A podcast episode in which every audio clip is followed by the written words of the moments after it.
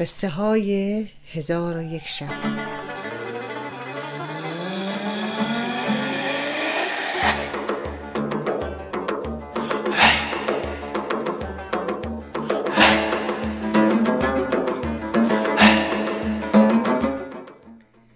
و اما این ملک جوانبخت دیشب قصه پیرزالی که قلاده دو سگ را در دست داشت و در برابر امیر افریتان ایستاده بود و ماجرای زندگیش را تعریف می کرد به آنجا رسید که مرد پارچه فروش گفت بعد از شنیدن آن خبر بدون معطلی دکان را به برادر کوچکتر خود سپردم و شبانه حرکت کردم.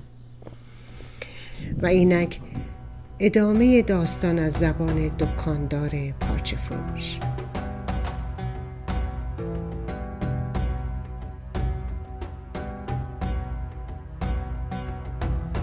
نزدیک صبح خودم را به در خانه داروغه شهری که در همسایگی شهر ما بود رساندم دم در خانه بانوی مرا دید و پرسید شما اینجا چه می کنید؟ چرا دکان خود را رها کرده اید؟ آیا مشکلی برایتان پیش آمده؟ من از صدای آن بانو او را شناختم که از مشتریانم بود و همیشه با دخترش برای خرید پارچه و عطر می آمد. و می گفت که از راه دوری می آید.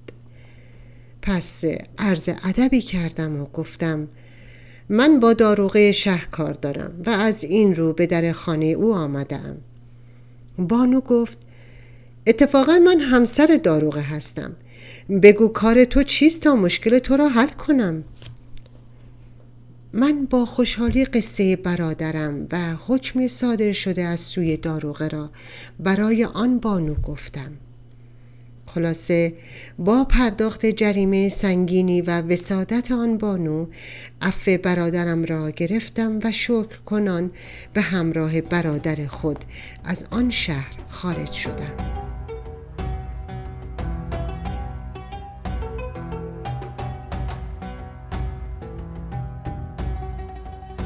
ای ملک جوانبخت من شهرزاد قصه گو برای کوتاه شدن داستان از ذکر اینکه برادر وسطی پیرزال در طول آن مدت چه ها کرده و چگونه آن همه ارسیه را برباد داده بود که کارش به دزدی کشید میگذرم.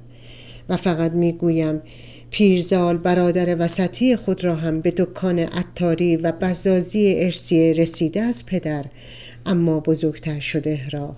آورد و در ادامه داستان برای ملک افریتان این گونه ادامه داد که ما سه برادر چهار سال در کنار هم کار کردیم که در پایان سال چهارم پس انداز هر کدام از ما به غیر از سرمایه که در دکان داشتیم یک هزار و پانصد سکه زر بود و من تصمیم گرفتم برای خودم و برادرانم زن بگیرم.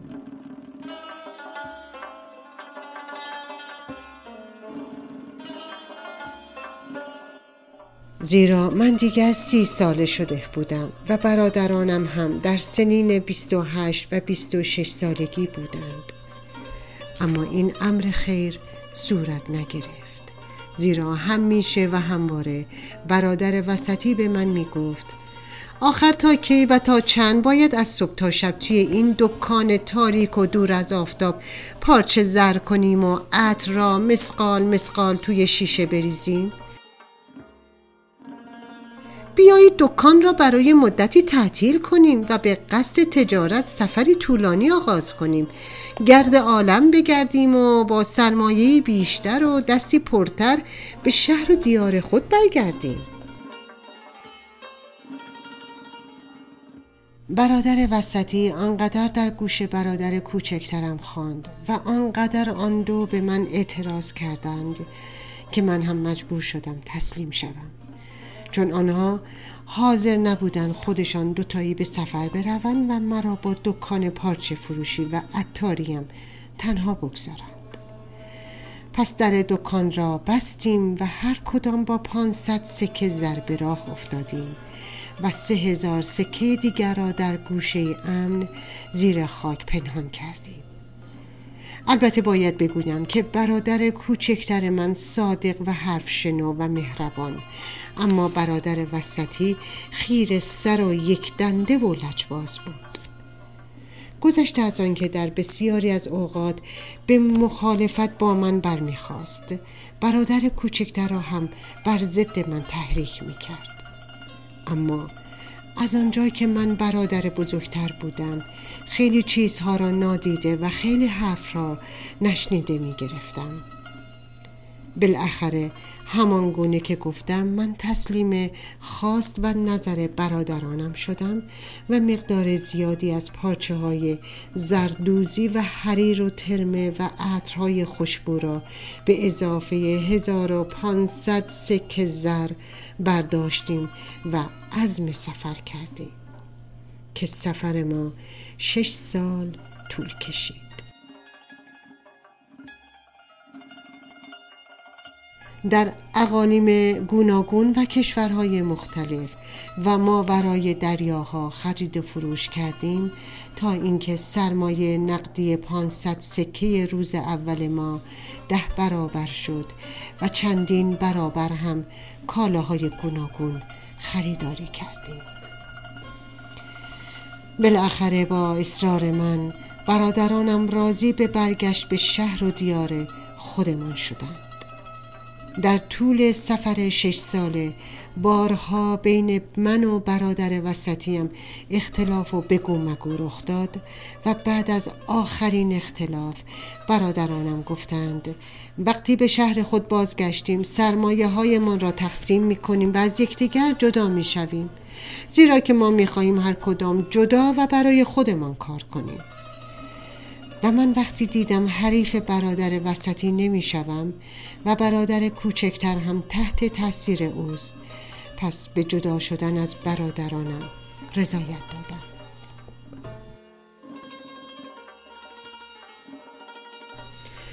در کشتی نشستیم تا به دیار خود بازگردیم. اختلاف بین ما سه برادر به قدری بالا گرفته بود که بیشتر اوقات من تنها بودم. پانزده روز بود که کشتی ما روی آبهای دریاهای مغرب زمین در حرکت بود و پانزده روز دیگر راه در پیش داشتیم که روزی در عرشه کشتی زن بسیار زیبا اما بی نهایت فقیر و جند پوشی را دیدم که نشسته و گریه می کرد. برای دلجویی از او. به سویش رفتم و چون از احوالش جویا شدم به تعریف داستان زندگی سراسر درد و غمانگیز خود پرداخت. از او پرسیدم چه کاری می توانم برایتان انجام دهم؟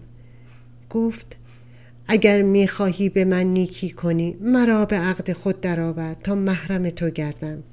زیرا تو را هم در این کشتی مثل خودم تنها می بینم در حالی که بقیه مسافران همه با همند.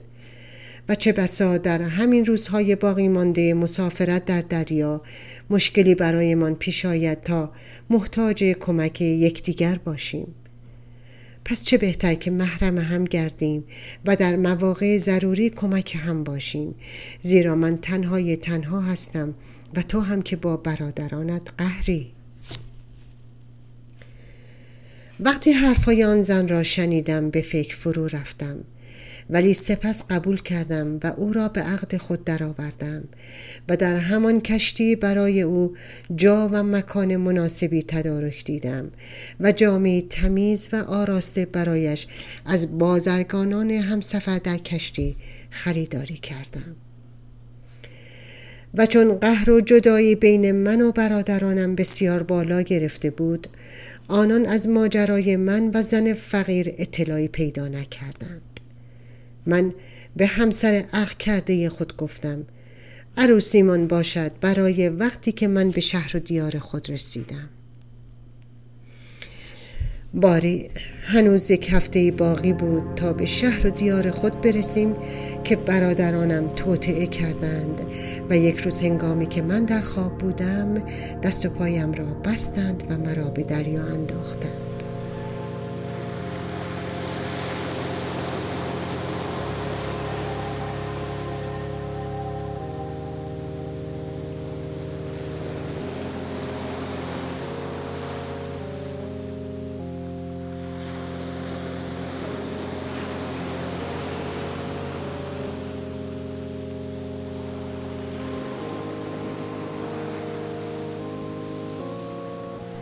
من در داخل دریا با مرگ دست و پنجه نرم می کردم که ناگهان دیدم همسرم یعنی همان زن فقیر و جند پوش خود را به دریا افکند.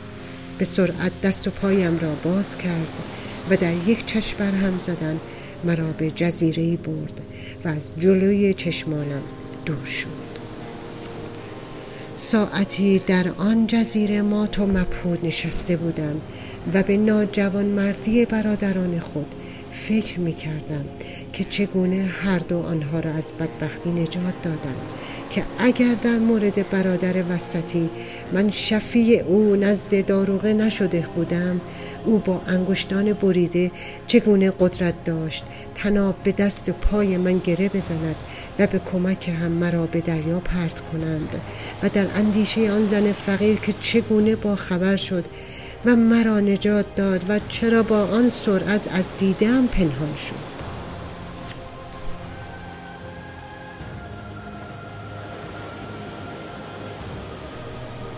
غرق بهت و حیرت در جزیره تنها نشسته بودم که ناگهان یک پری دریایی را در مقابلم دیدم که شباهت عجیب و باور نکردنی با آن زن ژنده پوش داشت که به عقدم درآمد و مرا از غرق شدن نجات داد. با احترام از جا برخواستم و به پری دریایی سلام کردم و در حالی که من من کنان می‌خواستم از او بپرسم که ماجرا چیست و او کیست پری دریایی به زبان آمد و گفت اشتباه نکردی. من همان زن هستم و همانطور که می‌بینی آدمی زاد نیستم و از پریانم. و اگر به آن شکل در روی عرشه کشتی بر تو ظاهر شدم به این خاطر بود که از آسمان ها به من مأموریت داده شده بود تا تو را از مرگ برهانم.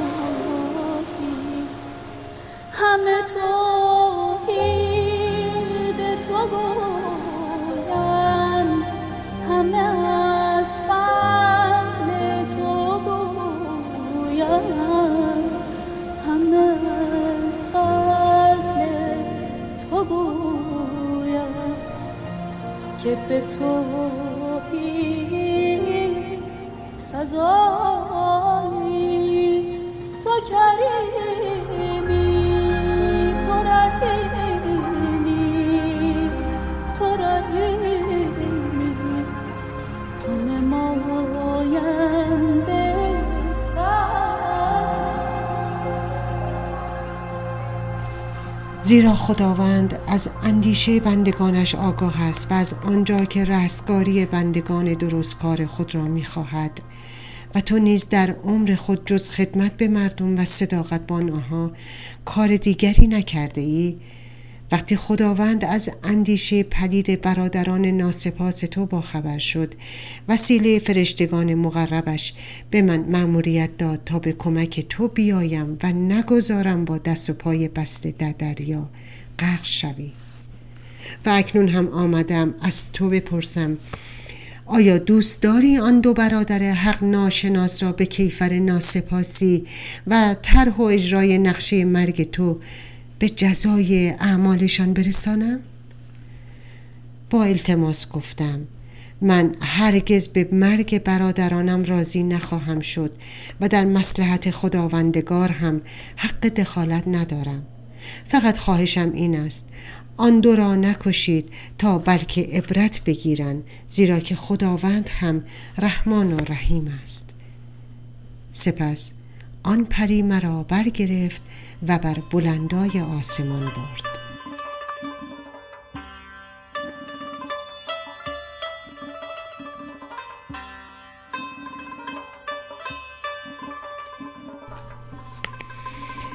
حساب زمانت دستم بیرون شد. لحظه بعد چون چشم باز کردم خود را در مقابل دکانم دیدم. در دکان را گشودم گرد و خاک سالهای متروک بودنش را زدودم. چراغش را روشن کردم. مردم از دیدنم خوشحال شدند و به خوش آمدگوی من پرداختند. غروب بعد از بستن دکان به سراغ سه هزار سکه طلایی رفتم که در گوشه زیر خاک پنهان کرده بودیم. وقتی آن را یافتم برداشتم و عزم خانه خود کردم. طول راه به برادرانم فکر می کردم نمی دانستم وقتی آنها از کشتی پیاده می شوند و به خانه می آیند و مرا می بینند با من چه می کنند و من با آنها چه خواهم گفت.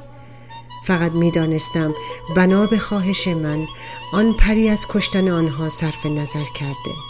اما از چیز دیگری خبر نداشتم تا اینکه به در خانه رسیدم.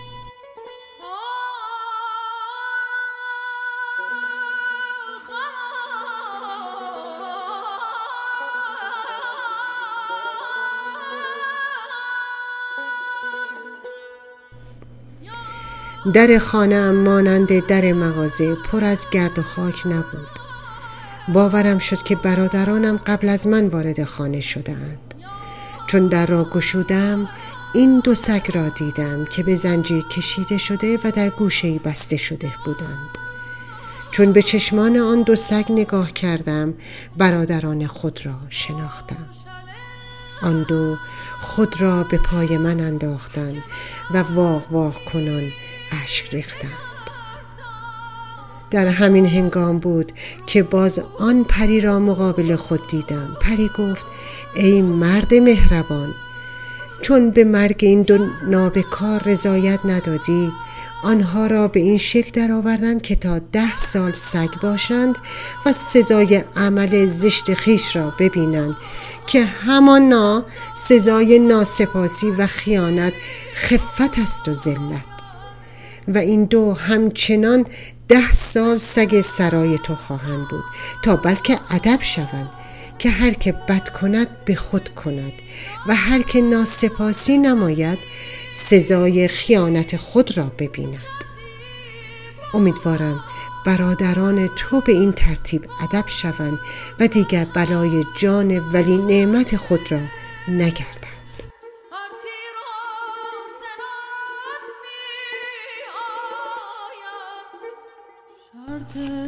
اکنون ای امیر افریتان. من قلاده این دو سگ را در دست دارم و همچنان گرد جهان می گردم. بدان امید که موعود ده ساله به پایان برسد و بار دیگر برادران خود را در کنار خیش ببینم و در دکان پدر را دوباره باز گشاییم و چند روز باقی عمر را به پایان برسانم که من بنده خداوند رحمان و رحیمم و باید ببخشم و عفو کنم تا لذت زندگانی را دریابم.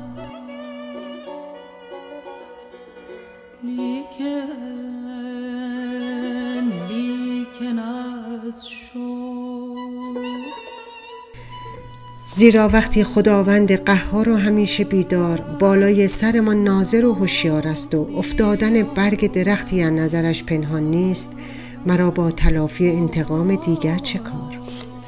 چون سخن پیر زال به دینجا رسید و امیر افریتان قطرات اشک را در چشمان آن دو سگ دید به پیر زال گفت داستان بسیار جالبی بود. طبق قولی که داده بودم از یک سوم دیگر خونه این مرد بازرگان گذاشتم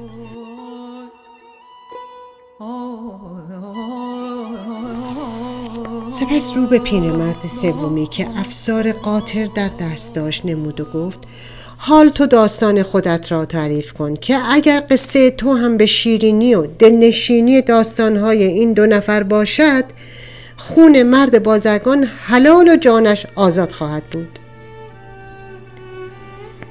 پیر مردی که افسار قاطری را در دست داشت لب به سخن گشود و گفت ای امیر افریتان باید بدانی این قاطری که در کنار من است. چون غزالی که همراه آن پیرمرد فرزانه است همسر من است.